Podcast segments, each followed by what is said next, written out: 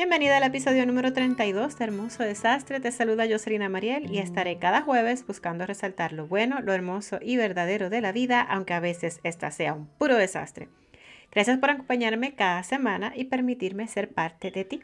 Recuerda, respira, ponte en movimiento, ora y sonríe.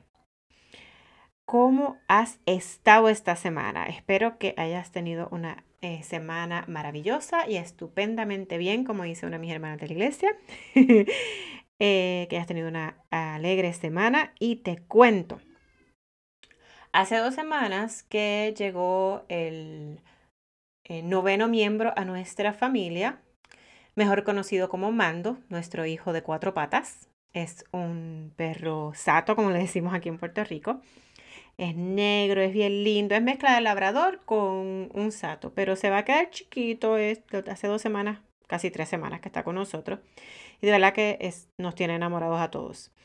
Y te quería compartir lo que mm, en estas pocas semanas he visto que los niños han ido aprendiendo.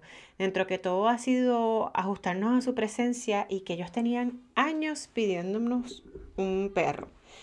Y mi esposo y yo que no, que no y que no. Y yo, sinceramente, me resistía porque lo que pensaba es, ay, me va a tocar a mí recoger este, las necesidades, darle la comida, bañarlo. Porque me estaba reflejando, porque yo cuando pequeña siempre pedía perro y mi mamá era la que siempre se terminaba haciendo cargo del pobre perro.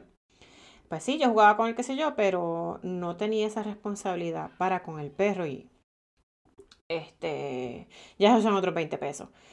Pero este, mi, la perra de, de la tía de los nenes, mi cuñada, eh, parió. Y los nenes empezaron, mami, por favor, por favor, vamos a coger uno, vamos a coger uno. Hasta que pues convencieron al padre, después de convencerme a mí, y pues Mando llegó a, casa. Y hemos podido aprender hasta ahora responsabilidad. Están pendientes, sin que yo les diga nada, que eso sinceramente eh, me ha sorprendido sin que yo les diga nada, a que tenga comida, que tenga agua. Si lo llevan al patio y hace eh, caquita, perdonando la palabra, buscan la bolsa, los recogen. A veces hasta se han peleado para ver quién la va a recoger y yo, oh Lord, hasta por eso están peleando. Y yo pues están, están pendientes de todo lo que tiene que ver con el perro.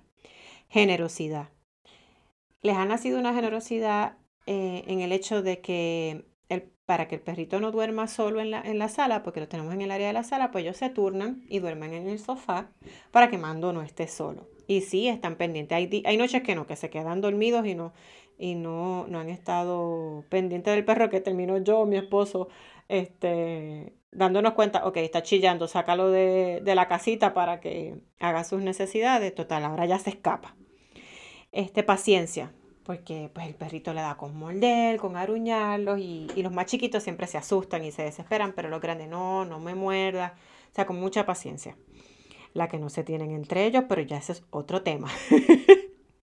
Organización, están pendientes de saber dónde, dónde están sus cosas, las cosas de cada niño, los legos, los lápices, los papeles, porque si el perro los coge se los puede romper o si cae y se le, hace pipi encima o lo que fuese, nos ha ayudado a mantener una organización. Eh, o sea, parece mentira, ha tenido que llegar un perro a la casa para que ellos tomen seriamente lo que es eh, la limpieza, la organización del hogar.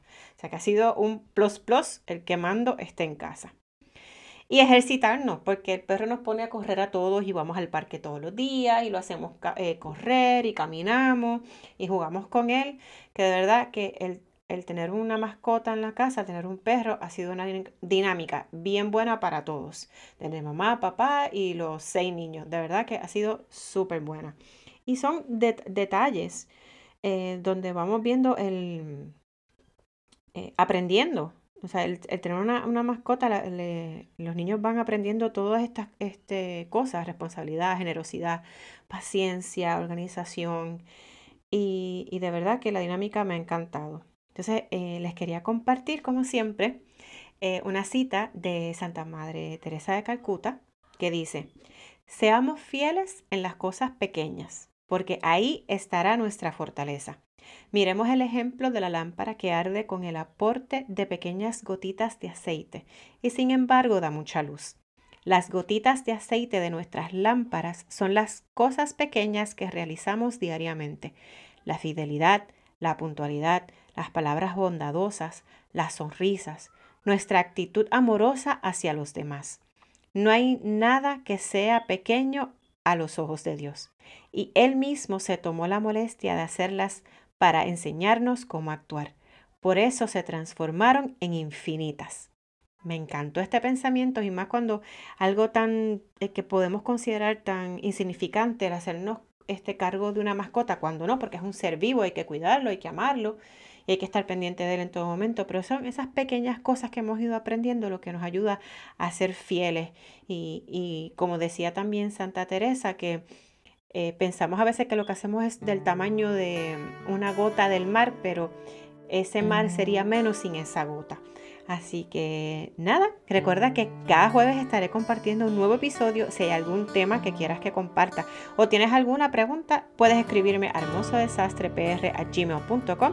Si te gustó este episodio, por favor compártelo en tus redes sociales. Déjame tu reseña en iTunes y sígueme en tu plataforma favorita para escuchar podcasts. Gracias por tu atención y estar del otro lado. No olvides vivir con amor, paciencia y confianza. Hasta el jueves. Bendiciones.